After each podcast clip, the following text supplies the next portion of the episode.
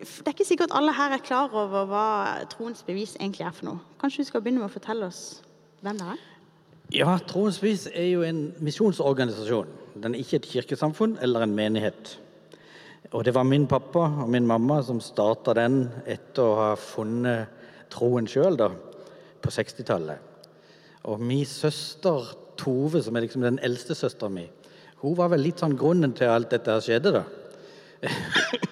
Fordi at eh, når mamma og pappa lå på Eller når mamma lå på sykehus og skulle få min første, eller min første søster, så, så var det et ektepar som var liksom der samtidig. og Han het Andreas, han mannen, og han fikk bedt min pappa ut på, på kvelden da.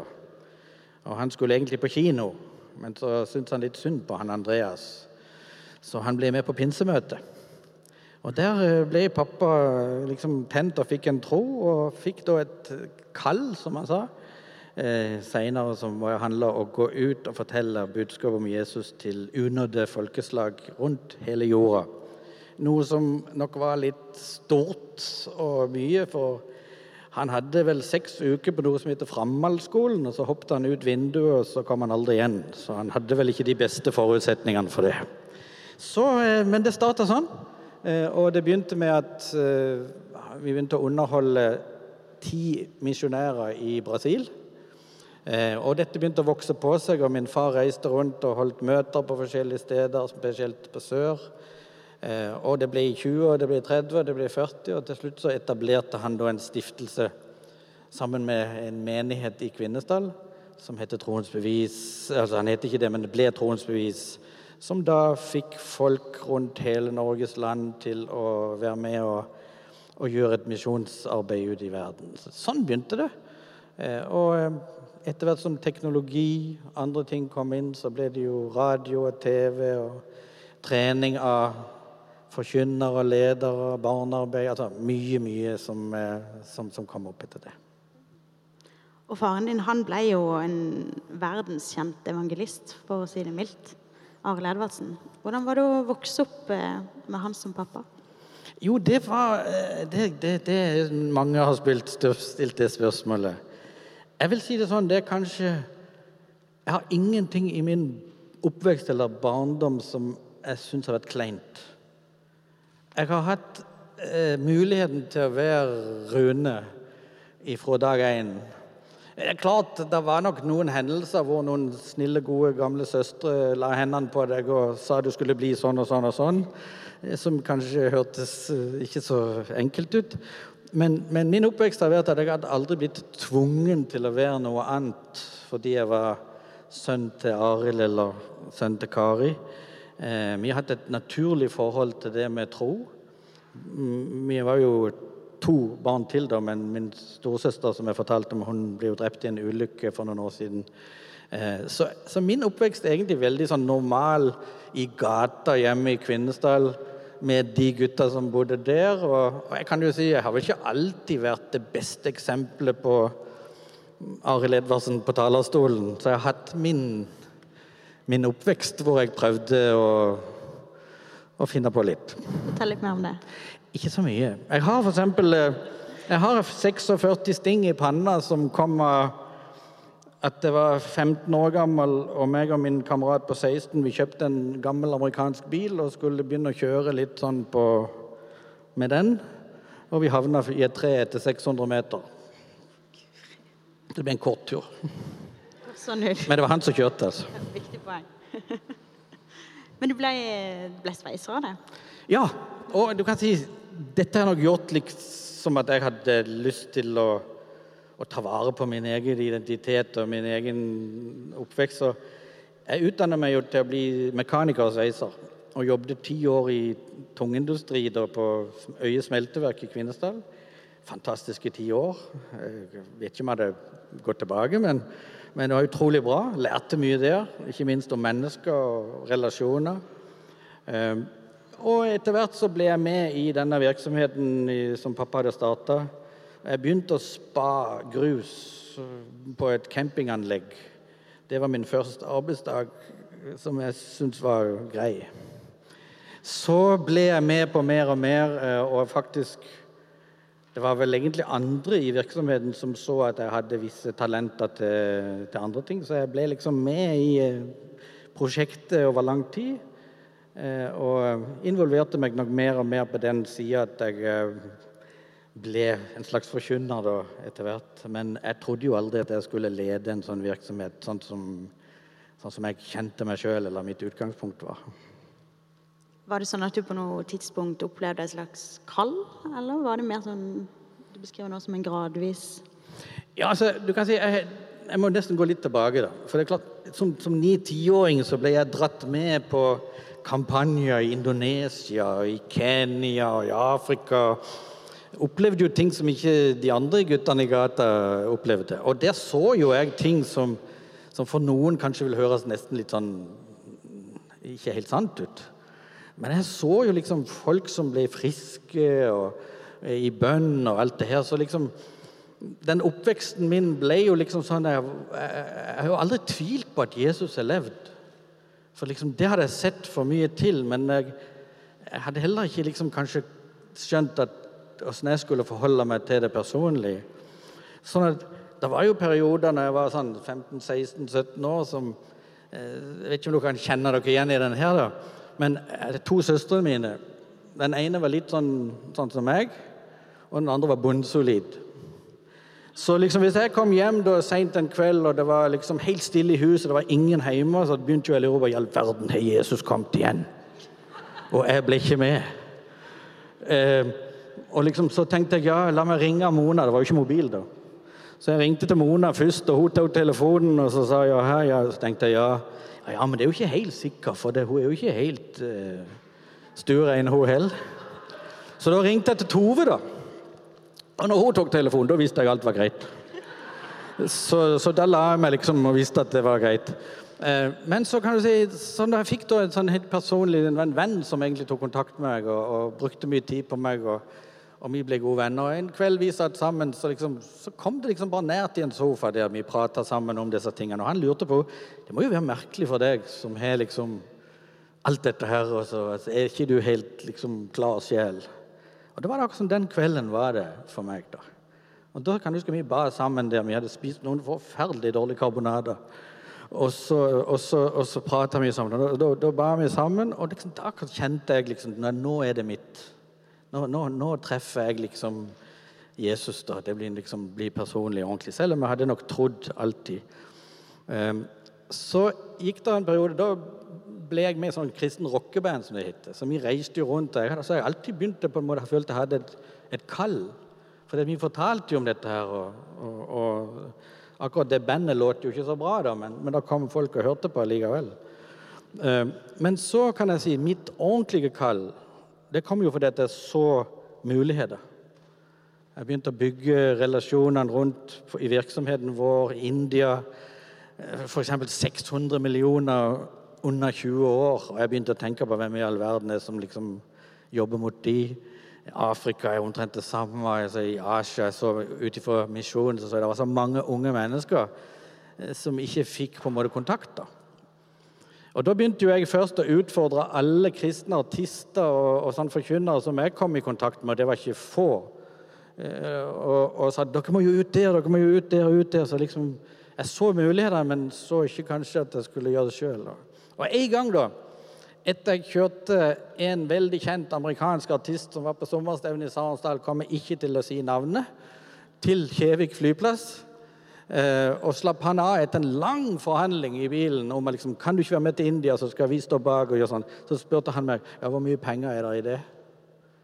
Da ble jeg sånn sint, sånn som vi blir i Kvinesdal. Da, så jeg sa bare 'goodbye'. Så heiv han ut av bilen.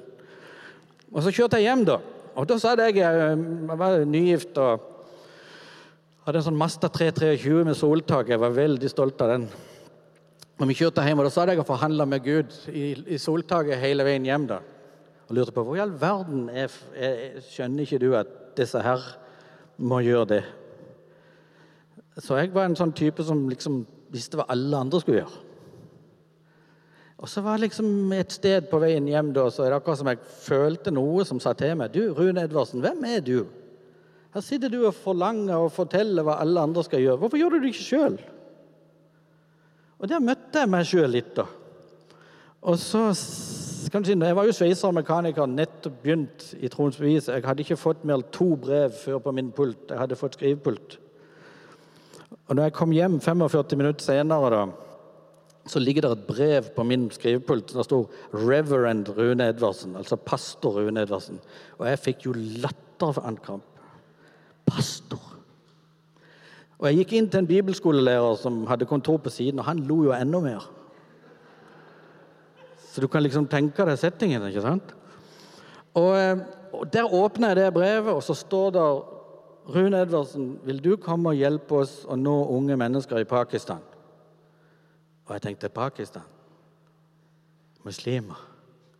Kuler og krutt. Livsfarlig. Kunne ikke ha vært Lista. Er du med? Men du vet, jeg, jeg sa jo ja, vet du.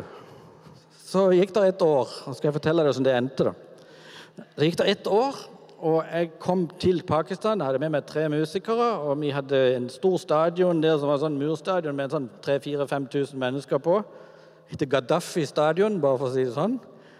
Eh, og Vi skulle spille der, og jeg skulle preke. da. Og Jeg hadde jo en far som var fantastisk god å tale. Så jeg gikk jo bare og stjal fem av hans sine beste taler. De nappa jeg ut av kartoteket hans. Jeg hadde jo hørt de tusen ganger før òg, så jeg visste jo hva jeg skulle si. Så det var ikke noe problem. Men vi spilte det, og det gikk én sang, så begynte 200 å slåss.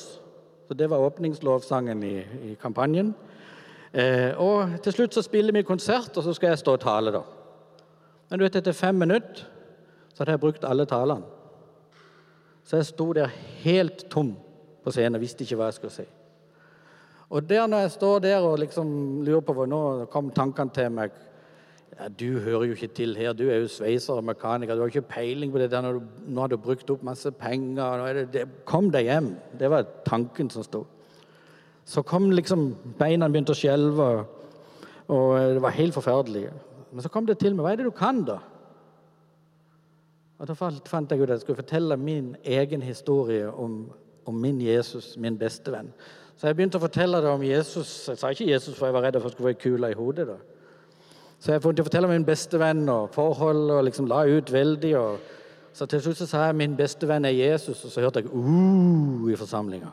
Og da tenkte jeg verden, Var det farlig, eller var det sånn? Men jeg eh, prøvde meg litt til, så jeg tror jeg holdt en tale på tolv minutter. Ikke verst. Og til slutt så sier jeg da Dere som vil ha en sånn bestevenn som Jesus er for meg, kom her, så skal vi be sammen. Så kom det 2100 unge pakistanske ungdom, de fleste var muslimer, som kom og ville ta imot Jesus. Og liksom, Da skjønte jeg for den dagen at du, kan, du, du, du må iallfall ikke kopiere noen for det du ikke er god til. Så jeg har på en måte tatt det som et kall. At jeg forteller min historie, min opplevelse, mitt vitnesbyrd. Og så har jo på en måte kallet blitt bekrefta flere ganger seinere. Hva er det som gjør at du tror at det du tror på, er sant, og at din vei er riktig? Den som kunne svare helt 100% sikker på det, han tror ikke engang. Han vet. Så det handler om tro. Og du kan si i min egen Hva skal jeg si Hele min eh, ja, både personlighet, vil jeg si, i det som på en måte jeg ønsker og liker og smaker på alt, så, så kan jeg liksom ikke komme utenom at identiteten min er at jeg har et forhold til Jesus som min personlige venn, frelser, kall det hva som helst. Jeg føler jeg, jeg er kobla inn i, i, det hele min personlighet og identitet. Eh, ikke at jeg er så heldig som han, for det er jeg overhodet ikke eh, gjør mange feil, og mange som kan sette fingeren på, på, på, på mine ting. Men, men, jeg har fått, funnet den der tryggheten som, som du, du, klarer ikke ta den bort. Altså, uansett nesten hva folk hadde sagt, så hadde jeg visst at det var mitt og helt sant. Og at jeg trenger ikke være god nok fordi jeg er god nok. Jeg har liksom funnet den der ja, En plass jeg kan sette meg ned og si her er det i hvert fall OK å være. Du har akkurat deltatt på Vestfrontmøtet og snakka om misjon. Og snakka om det er greit å gjøre alle folkeslag til disipler. Hva er på en måte faresonene når dere driver med det dere driver når dere driver med misjon? Hva er det du er obs på og tenker på i det dere går inn i de situasjonene som dere gjør? Altså, hvis du på en måte sier ting du ikke kan stå inne for, hvis du bruker budskap om noe som er så fryktelig mye bedre til å oppnå noe sjøl, så, så, er du jo i faresona med en gang. Da er det jo ikke, det jo ikke evangeliet du forkynner. Men, men, så lenge du holder deg til kjernen i evangeliet, som handler om å gi, ikke sant? gå den ekstra mila, eh, elske din fiende altså De der tingene som er fryktelig vanskelig å holde seg til. Hvis du klarer, hvis du klarer å holde det som kjernen i evangeliet, så, så er det bare godt. Men så, så liksom det å holde seg så nær de Jesu gjerningene og det som både han står for, som mulig, så har det jo blitt sånn at noen pakker dette her inn i litt i kultur, litt i tanke, litt i politikk, litt i 'sånn gjør vi'. Eh, det er utfordringer hele tida. Eh, men så er det jo litt bra da for oss som, som jobber i mange, mange land, gjennom nasjonale så det er ikke, den, det er ikke Runes kultur som kommer til India og påvirker India. Det er ikke Runes kultur eller oppvekst eller meninger som, som pågår i, i Vietnam. Altså, det er jo de som kjenner sitt folk, de som lever der, de som vet alle disse tingene. Det er jo de vi gir en, en hjelp til å, å, stå i sitt eget land og i sine egne kulturer. Da. Så kom jo jeg med den store arrangementet av og til og kampanjer og, og syns det er veldig fint. Men, men eh, da har jeg jobba meg inn i kulturen over lang tid for å skjønne hva disse folkene tenker, de som sitter på kafeen, de som går på, på jobb, de som er Så jeg bruker tid på å forstå mennesker, da. Målet deres, eller det, mye av det dere driver med, handler om å nå de unådde. Hvor mange unådde, og, og hvem er de? Snakker Nei, altså, der er jo i, i dag, etter den forskninga som er på det her, så er det ca. 3 milliarder mennesker av 7,4-5-6 milliarder som verden er, som regnes som unådd. Eh, og så er det halvparten av de cirka som, er, som absolutt ikke har hørt. Altså det er Noen som da kan ha vært en, en menig i en by 10-15-20-30 mil ifra. Eller, eller, men ca. 3 milliarder mennesker har ikke hatt nok informasjon om evangeliet til på en måte å kunne ta stilling til det. Er du bekymra eller redd fordi du ikke kan nå? Ja, altså jeg vet jo for det første at jeg kan jo ikke nå alle. Eh, så, og så tror jeg at Gud elsker alle mennesker. Sånn at hvis han bare hadde meg, så hadde han ligget dårlig an. Eh, derfor så er det ikke bare å gå ut og fortelle alene. Derfor må du være med og hjelpe andre til å gjøre det. Og til flere, jeg tror alle vi som tror det, har jo fått oppgaven av å kunne være en disippel og fortelle videre. Og noen skal fortelle til én, noen skal fortelle til tusener, og noen skal fortelle til, til to. Altså, det, det, tror jeg på. Men, men jo, altså, jeg, jeg, kjenner jo at jeg blir lei meg f.eks. når jeg visste at hvis vi hadde mer supportere og venner som sto med oss, så kunne vi ha nådd flere. Så, så det, det, er jo det som driver deg og brenner for å prøve å, å vokse. Eh, men du må jo overlate til slutt til Gud sjøl. Vi kan ikke ta hele ansvaret. Men dere satser jo på misjon i en tid hvor mange norske misjonsorganisasjoner sliter. Hva gjør dere annerledes, tror du, eller hva gjør at har troa på det dere driver med? Nei, Det er sikkert forskjellige grunner til at en sliter. Eh, det første er jo at det kan jeg jo si bare i vår organisasjon, som, eh, som vi må ha måte på en måte jobbe veldig sterkt med. For de trofaste, gode, faste misjonspartnerne som ble med på 60-, 70- og 80-tallet, de har en lei tendens til å ikke leve evig. Ikke sant? Altså det, det, det, det, er bare sånn det er. Samtidig som dere de har stått og, og, holdt oppe noe helt fantastisk i norsk misjon, ikke bare hos oss, men hos alle, så er det det å kunne få med seg nye generasjoner til å se sitt ansvar i den tida de lever i. Eh, og det var nok eh, lettere å jobbe mot trofasthet i, i de årene. Så du må jobbe veldig mye hardt med å, å vise og fortelle og ærlig og, og, og står fram og sier at dette er behovene, dette er det vi gjør. Så det, det, det. Så, så, det er nok noe som norsk misjon kommer til å komme i et, eh, om 10-15 år. Så kan vi oppleve en meget uh, dramatiske ting. Men jeg har jobba veldig med å prøve å få det, den generasjonen til å møtes. Og flytte ned den grensa på hvem som er engasjert i misjon. Uh, og lykkes ganske godt med det. da. Og det tror jeg er litt av, av, det at vi kan få holde på sånn som vi gjør. Men, men jeg kunne jo ha tidobla det budsjettet, og så skulle jeg ha kunne brukt det med i gang. Så behovet er jo et paradoks. Enormt paradoks. Det er jo, det er jo noen noen her, i, si, noen her i Vesten opplever jo nedgangstider. Mens på verdensbasis er det jo total blowout, eksplosjon av vekkelse. Asia, Afrika, Sør-Amerika Det som er litt sånn sprøtt, er jo at det er 300 millioner cirka, cirka som har blitt troende på, på, evangeliet de siste ti år. Og 90% av de kommer fra land hvor det er totalt kaos. Hvor det er liksom etter norsk system feil styre, feil tanke, feil holdning, feil Så det er merkelig at vi som har det best, er de som mister flest. Hva kan du love de som du ønsker å frelse? Det må du si en gang til. Hva kan du love de som du ønsker å frelse? Nei, jeg kan, ikke, jeg kan ikke love dem noe. Jeg kan bare fortelle det som er budskapet som handler om. meg. Jeg kan fortelle mitt vitnesbyrd. At jeg tror på et evig liv. Jeg tror at Jesus kom til verden for å hjelpe oss i det vi ikke klarte. Jeg tror det som på en måte bestrebelsene som vi har for å prøve å tilfredsstille Gud, eller kall det hva du vil, store, høye spørsmål. Men, men, jeg tror det som hele, hele, handler om, det er at du er en skatt og en perle og senteret i skapelsen. Gud skapte ikke verden pga. noen tre eller noen fjell eller noen fiskevann. Han skulle ha noe, han ville ha fellesskap. Hans personlighet måtte også få tilbakemelding. Og, og, i det så er vi på en måte Guds samarbeidspartner, Guds venn, Guds på en måte alt. Og jeg tror her er har kanskje vi mista fokus på noe. Gud vil at det skal gå godt for oss. For han vil ha samfunn med oss, og, målet er jo en evighet sammen med han. Eh, og så blir det så store spørsmål og så store ord at det blir jo helt det blir ikke helt lett å male det bildet inn i en ramme og en firkant.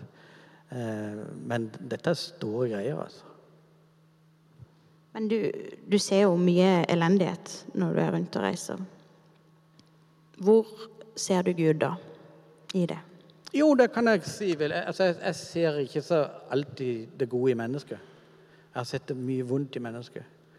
Jeg har vært i situasjoner som jeg ikke vil fortelle engang, for det, det satte seg så hardt i min eget system at jeg måtte bruke månedsvis for å få det ut av Eller få det behandla. Men jeg kan si det sånn, når jeg er sammen med ei mor i Kongo hvor på en måte vi har jobba i mange år med seksuelt mis, mishandla barn. Langt ut i en, en jungel som, eh, som sier Det eneste jeg har, er Gud. Og hun har jo ingenting. Hun har jo, hun har jo blitt voldtatt sjøl.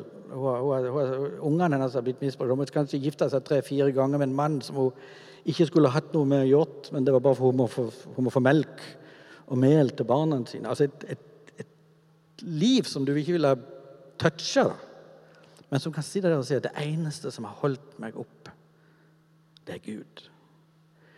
Da, det, det blir et vitnesbyrd for meg. For, for vi har lett for å si 'Hvor er Gud i alt dette?' her? Men i de virkelige situasjoner som jeg har vært i når det har kanskje vært grunn til å sagt det, da, ordentlig, så har liksom jeg har funnet liksom sånn en Yes, dette gjør at det en tror på, blir bare på en måte så mye mer verdifullt. Det blir en pilar som folk kan klynge seg til når de virkelig røyner på. Hvorfor tror du ikke at vi i større grad her, f.eks. i Norge, klarer å liksom ta inn over oss det disse menneskene du møter, og går gjennom? Hva, hva kan man gjøre? For at vi i større grad skal forstå? Altså, I dag er det jo farlig å snakke sant. Fordi at der er, jo, jo, fordi at det, der er noen, der er både noen politiske og strømninger i tida som gjør at du skal helst mene noe sånn. Eh, og, og, og, og, jeg må si sånn, jeg kom nettopp fra Irak. Jeg har vært i fem flyktningleirer i Irak rett før juli. Eh, og, og, hatt interesse av å gå der, for jeg ønsker å være med og hjelpe mennesker. Jeg skal starte fem bakeri der for å bake brød til folk i, flyktningleirene, for de har jo ikke mat. Mens vi sitter her hjemme og tror at vi hjelper de der de er. Og når du reiser ned der, så får du ikke hjelp. Vi får en platting og et firkanta rør som er skrudd ut, og så et lite teppe og en liten madrass. Og eh, heldigvis så hadde de fleste fått eh, ei varmepumpe da, som kunne kjøle og varme. Men de har syv dollar på 45 dager. Og gå i leirene der sammen med jesidi-folket, som spesielt ble veldig hardt berørt av ISIL eh, Gjør sterke inntrykk. Og Jeg må si det, jeg kom hjem derfor. Jeg har så mange historier jeg kunne fortalt her, men nå skal jeg ikke gjøre dette til noe, noe sånn politisk greier. Men jeg kom hjem med gråt i hjertet mitt. Altså, det er en stor løgn som fortelles. For disse folkene har ikke fått hjelp. De har fått noe mat, noe vann, noen rasjoner. De har ingen framtid, de har ingen mål. Eh, I en leir på 3000 jasidier så var det mellom 18 og 20 unge jenter som tok livet sitt hver måned. De vet ingenting hva de skal hen, hvor de skal. på en måte. Så, så, så jeg tror det er viktig å forstå ved å sette interesse i å vite hva som er sannhet. For det er en utrolig propaganda på fattigdom kontra den rike verden som er blank løgn. Det er sterke ord, men for meg så er det blank løgn. Det ble jo et himla oppstyr, for å si det sånn, da det for noen år siden eh, ble kjent at du hadde stemt på Arbeiderpartiet. og vi snakka så vidt om det bak her i sakristiet i stad, og jeg tenker på det Hva tror du gjør at hva, hva, tenk, hva, tror du er grunnen til at folk bryr, det, bryr seg så innmari mye om hva kristenledere stemmer og ikke stemmer, i stedet for nettopp det du snakker om nå, da? Nei, Det er jo et kjempegodt spørsmål, men det blir vel lokalnyheter i forhold til verdensnyheter. Så jeg kan huske den der, spesielt den, den uka som jeg ble ganske ofte sitert i dagen. da. Jeg ble jo kalt Røde Rune.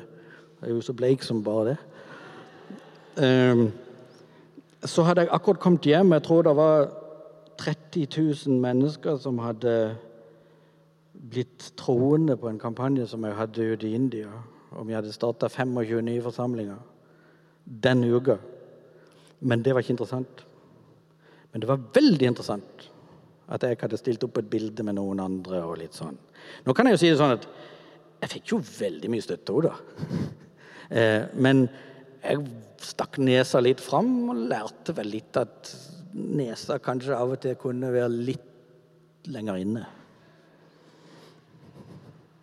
Men det er jo veldig mange som er opptatt av at liksom, religion og politikk skal ikke blandes. ikke sant? Og I Sarensdal har jo dere hatt, eh, dere har hatt eh, politikere på besøk, og det har jo som regel blitt oppstyr hver gang enten de har fått komme eller ikke komme. Eh, hva, hva tenker, hvorfor tror du det er viktig at, eh, at også kristne engasjerer seg politisk, og, og, hva er på en måte, hvorfor er dette så vanskelig for noen, tror du? Jo, jeg tror det er veldig viktig. Du kan se f.eks. Sør-Amerika kan du se på kanskje den største vekkelse som noen gang har vært, vi kaller kristen vekkelse, som har vært, har vært i Sør-Amerika. Det var jo fordi Kirken tok parti for de svake, for de fattige, for urettferdighet. Sto opp imot det som var feil. Og det er klart, når de gjorde det, så var det sikkert ting som ikke de var enige med også. Og det er jo det som blir politikk. Politikk kan du stå opp for noe, men det er alltid et eller annet som du ikke er enig i. Og det partiet som som har bare helt rett, det er jo bare mitt eget parti. Sant? Det er jo bare meg. Eh, så i politikk så tror jeg vi må ha et litt mer åpent syn på å si at det er jo ikke menighet vi driver nå. Vi driver og prøver å påvirke til et totalt samfunn skal på en måte gå i noen retninger. Eh, mens noen har litt vanskelig for, for å se forskjellen på det. da. Eh, men skal du være med i demokrati, så så kan du ikke bli teokrat. Du må jo være en demokrat hvis du skal være med i et demokrati. Eh, men, men det, det, det, det, tenner nok Jeg ser sjøl òg når jeg sitter på Facebook av og til, jeg sitter og hopper på stolen og skal bare Nei, ikke skriv det. Så vi er jo sånn. Vi engasjerer oss. Men det er godt at folk engasjerer seg. Hvordan tror du Jesus hadde vært på Facebook? Du, Det har jeg faktisk skrevet en artikkel om. Jeg vet det, da. Jeg bare prøver å Var det derfor du sa det? Du, jeg tror han hadde hatt en veldig fin Facebook-vegg. Nei, Jeg skal ikke male lenge på den, men jeg tror det hadde vært, eh, det hadde vært et godt budskap, inkluderende budskap. Og jeg tror ikke han hadde tatt stilling imot noen, men for alle, tror jeg på en måte. Og, og ikke minst hadde han sagt du er god nok sånn som du er. Du har jo annet eh, sagt at du tror kanskje at Jesus ville ha gått i pride. At han ville Gått i pride-toget. Ja, altså, jeg er nesten stygt redd for han hadde gjort det, som jeg ikke hadde likt det. Så jeg, jeg, han, han gjorde mye rart, altså. Men i hvor stor grad skal vi prøve å leve livene våre sånn som Jesus, da? Ja, men jeg trenger jo ikke herme etter han alt, da. Det klarer vi ikke. Men, men si, for min del så kan vi si, så, så kan vi si Jesus han er, vår, er mitt forbilde. Jeg er ikke like tøff som han alltid, for å si det sånn. Og så er det klart at det er ikke alt du kan gjøre bare fordi at du skal prøve å hevde noe som du sjøl har et syn av fritt. For det, er, det, kan være ting som du kan hevde eh, liksom som frihet for deg sjøl, som kan ramme andre. da. Ikke sant? Det er folk som kan lide under alkohol eller under det ene og det andre. Du trenger ikke være privat hussfære med alle mennesker. Så jeg tror det handler om en viss respekt. Men Jesus, han, han, han hadde jeg, jeg må si det sånn, Når jeg leser om Jesus når han tok et oppgjør med, med disse herrene fariseerne, da tror jeg det var de, noen av de beste dagene han hadde. For da tror jeg han kunne være litt rampete. Altså, da, kom det fram noe i Jesus at, For det, jeg tror det er der det ligger. Vi er alle like mye verd. Eh, det er ikke noen som har noen fordeler, for da hadde Guds rettferdighet vært eh, feil. Hvis han hadde noen stamme eller farger eller typer mennesker som var bedre, så er det ikke rettferdig. Så jeg tror det vi må lære oss til, er at Gud, for Gud er alle like verdifulle. Eh, og så må vi på en måte forholde oss til det. Eh, så eh, ja, jeg tror faktisk Jesus hadde gått i pride. Om jeg liker det eller ikke, det kan vi diskutere en annen gang. I 2009 så blir to nordmenn pågrepet og mistenkt for drap og spionasje i Kongo. Og du prøvde over lengre tid å få Kjostov Moland og Joshua French ut av fengselet. Det ble mye oppstyr rundt det også. I ettertid har det bl.a. kommet et par bøker som sier og mener litt om din innsats der. Hva kan du si om det i dag? Jo, jeg, klart jeg har veldig mye å si om det, og jeg hadde lyst til å si noe, noe sjøl om det. Eh, men jeg kan si én ting, da. Og det er jo Jeg lærte noe av min pappa. Det er ikke så, det er ikke så smart å ta igjen, for det kommer som regel en til. Eh, så ut ifra det kan jeg si at jeg vil si det sånn med den saken der, så var det veldig mye eh, lærerikt. Det var mye flott i den saken, og spesielt med de to guttene og involvert. Så var det noen andre ting som, som ble litt vanskelige. Eh, som jeg har på en måte nok tenkt Jeg, jeg ønsker jo alltid å hjelpe da. men jeg er ikke sikker jeg hadde gjort det igjen i den saken. Jeg tror ikke jeg vil si så mye mer enn det, men, men der er, det, det var ting i hele det opplegget der som ikke, som ikke gikk så bra som en skulle ønske. det. Eh, men så er det helt fantastisk at Joshua har kommet hjem. Eh, og vi har hatt litt kontakt sånn etterpå. Eh, og jeg ønsker bare alt det veldig bra. Men altså, i en sånn stor sak som det der, så så ligger det jo noen hva skal jeg si, som, som, som ikke alt gikk bra for. Det er en stor sak. Eh, men, men, jeg ønsker alt godt, og jeg, eh, jeg, hadde nok prøvd igjen, eh, for å si det sånn. Ja, jeg hadde nok det. Men, men, men det, det, er en stor sak. Men det jeg kan kanskje spørre om, er jo For det var jo noen litt fæle anklager som kom da, bl.a. fra Fredrik Resvik. Um, hvordan er det å få høre sånne ting om seg sjøl? Hvordan er du i en sånn situasjon? Jo, da er jeg eh, veldig lei meg, altså. Jeg, kan si Det sånn, det er jo det som, som, kanskje gjør det. og Nå vil ikke jeg begynne en offentlig debatt om den saken, for da sammen jeg kan si sånn at jeg har ikke gjort noe galt i den saken. Jeg har gjort mitt beste. Jeg har til og med blitt trua på livet flere ganger pga. det jeg gjorde. Jeg har tapt personlige penger. jeg har Mye styr som ligger bak det. Eh, men eh, men øh, jo, jeg kom hjem en gang, øh, var i Bergen, og det var et stort oppslag på nyhetene om at et eller annet som jeg skulle ha brukt et pengebeløp i Kongo for å få de fri. Eh, og satt, sistemann inn på flyet på Flesland. Jeg tror alle hadde sett det innslaget, så jeg følte meg jo veldig liten. Jeg gikk liksom kanossergang gjennom flyet og tilbake til setet. Guttungen min kom hjem og spurte pappa er du ikke ærlig. Han hadde hørt det på skolen. Jo, naboene mine Det var ikke å gå på trappa noen dager når du var liksom først Men heldigvis så kom jo alle og sa at du skal, være, skal ikke bry deg om det. Eh, og så gikk jo Stiftelsessynet og litt sånn forskjellig gjennom ting som så gikk jo veldig bra, da. Men, men jeg tror det er sånn stikker du hodet inn i et sånt vepsebøl som det var, eh, så var veldig mange og kjørte deg opp, og så til slutt så kunne de skulle de prøve å ta, ta, ta, igjen på noe. Jeg vet ikke hva det var for noe. Jeg har aldri ikke forstått det helt ennå. Men det, det, er en, det, er en, tung sak eh, som jeg ikke har så lyst til å prate om. Helt greit. Når eh, er du på ditt mest sårbare? Jeg tror jeg liker alle der. Altså Skal jeg si på det? Klart med mine nærmeste så er jeg sårbar. Jeg, eh, jeg skal jo få ting til å skje. Og mange liksom heier på meg og, og satser på at du skal få ting til å skje. Den der periodefasen ifra at du setter i gang, til at det begynner å, begynner å, vise seg, er tung, er tøff, er ensom, er Da har du nesten bare deg sjøl og den der søyla, da som du liksom Nå må det gå greit her. Og da, er, da kan jeg være sånn. Og så er jeg, jeg eh, er litt for Jeg blir em, em, em, emosjonelt grepen av ting, da. Og eh, blir, blir, blir, berørt av ting. Det gjør jeg. Ja. Kan du huske sist du gråt? Hæ? Kan du huske sist du gråt? Ja, det kan jeg. Må jeg si det? Kan du fortelle om det? Nei, altså, jeg gråt fordi at Sølvi hadde ikke egg til frokost i campingvogna. Nei, du, altså, jeg, jeg, jeg, jeg gråt uh, Sist jeg gråt sånn trist gråt Jo, det var, det var Irak. Da gråt jeg en god del på kveldene når jeg kom, kom for meg sjøl på, på rommet etter å ha hørt på veldig mye, sett veldig mye. Da gråt jeg. Og jeg er i grunnen glad for at jeg kan gråte. Hvordan kobler du ut, da? Hvordan jeg kobler ut? Jeg liker å fiske.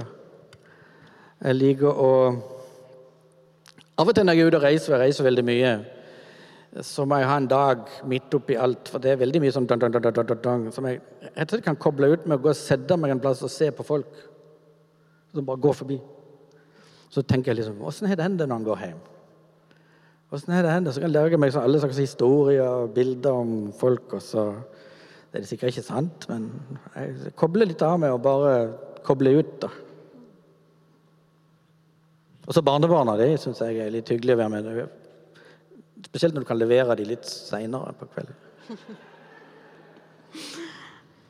Har du noe eh, du angrer på i livet ditt? Det har du sikkert, men som du vil dele her, da? Det er jo kanskje jo, det har jeg nok. Jeg har nok flere ting som jeg angrer på, men jeg, kan ikke si jeg har noen sånn veldig store ting som liksom jeg eh, går og tenker på at det skulle jeg aldri gjort. Det tror jeg ikke jeg har. Men jeg har jo noen, noen sånne ting som jeg hadde valgt eller gjort, som jeg kunne vært foruten. Men jeg har ingenting som har bremsa meg opp, da. Ja. Kan du ha på en måte Ha gudsbildet ditt har det forandra seg i løpet av livet ditt? på noen måte? Ja, absolutt. Eh, Gud har blitt mer romslig for meg, da. Og spesielt etter jeg begynte å reise ute i, i, andre kulturer med andre menneskers dagligliv. Hvilke, hvilke, hvilke, utfordringer de møter i forhold til mine utfordringer. Eh, så, så, så, og det, var, det, kan jeg bare si positivt. Kanskje for noen som er veldig konservative, så, har jeg blitt litt litt type liberal, men, men, jeg vil ikke kalle det det i det hele tatt. Jeg har bare sagt at det er mennesker som må gå igjennom ting i sitt daglige liv hvor det vil være feil for meg å si at det skulle du ikke ha gjort. Fordi at min hverdag er ikke sånn. Og så blir bare på meg gudsbildet større, for Guds nåde er mye større enn min moralske tanke eller oppvekst eller det som jeg lærte hjemme. eller sånn. Eh, så, så mitt, mitt, gudsbilde har nok blitt bare rikere. Eh, og hans nåde og kjærlighet og inkluderingskraft har jeg blitt mer forelska i. da. Det bedre, bedre bildet, da. Ja. Og det har jeg lært mer for å komme ut litt. Tror du på helbredelse? Ja, det gjør jeg. Syns du det er vanskelig noen ganger å tro på helbredelse? Ja. På hvilken måte da? Jo, fordi at jeg har, har selv hatt dette tett inne på livet. Altså, Jeg har faktisk en helbredelseshistorie sjøl. Jeg hadde sånn kalvlepertes, eller hva det heter, en pertesykdom som jeg ble helbreda for som barn. Hofta mi var helt knust, smuldra opp. Eh, og ble helbreda da jeg var fem-seks år gammel. Skulle egentlig ha gått veldig annerledes enn jeg gjør i dag. Så jeg har en egen sånn historie, selv om jeg ikke kan minnes mye av det. Men jeg har vært ute og sett mennesker blitt helbreda. Men jeg har et veldig rolig forhold til det. Fordi at jeg har bedt for store forsamlinger hvor folk blir helbreda, men de fleste gjør ikke. Er du med? Altså, Den som du så der hver eneste kveld på i båra, gikk hjem igjen sånn.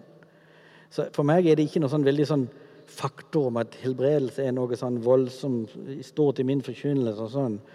Men jeg leser det sånn at Jesus ba for syke, disiplene gjorde det. Jeg ber en felles bønn kanskje når jeg er ute på, på møter, og så, så, fokuserer jeg ikke så veldig mye mer på det. hvis du skjønner mine. Og jeg blir av og til veldig overraska av at det har skjedd noen fantastiske ting, men også litt sånn lei meg også, fordi at det, det er utrolig mye som ikke skjer. Eh, så, så, jeg er ikke noen sånn typisk hva skal jeg si, som driver og forkynner helbredelse. Men jeg ber for syke. Det gjør jeg. Og jeg har sett mye, og, og så har jeg sett veldig mye som ikke har skjedd. Bruker du da tid, eller har du stilt spørsmål ved det da i ettertid? Snakka med Gud om det, hvorfor ikke, hvorfor ikke det skjer noe? Fordi det ikke skjer noe? Jeg har spurt om det flere ganger, men jeg har aldri fått svar. Jeg har ikke det, men, men, men, samtidig så har jeg liksom bare følt For det som har skjedd, da, så får jeg holde på. Men som sagt, jeg bruker ikke dette som en sånn gimmick eller noe sånn markedsføring. eller sånn, Det har jeg aldri gjort. Jeg, jeg, men, men, det skjer og det skjer noen helt utrolige ting som har skjedd.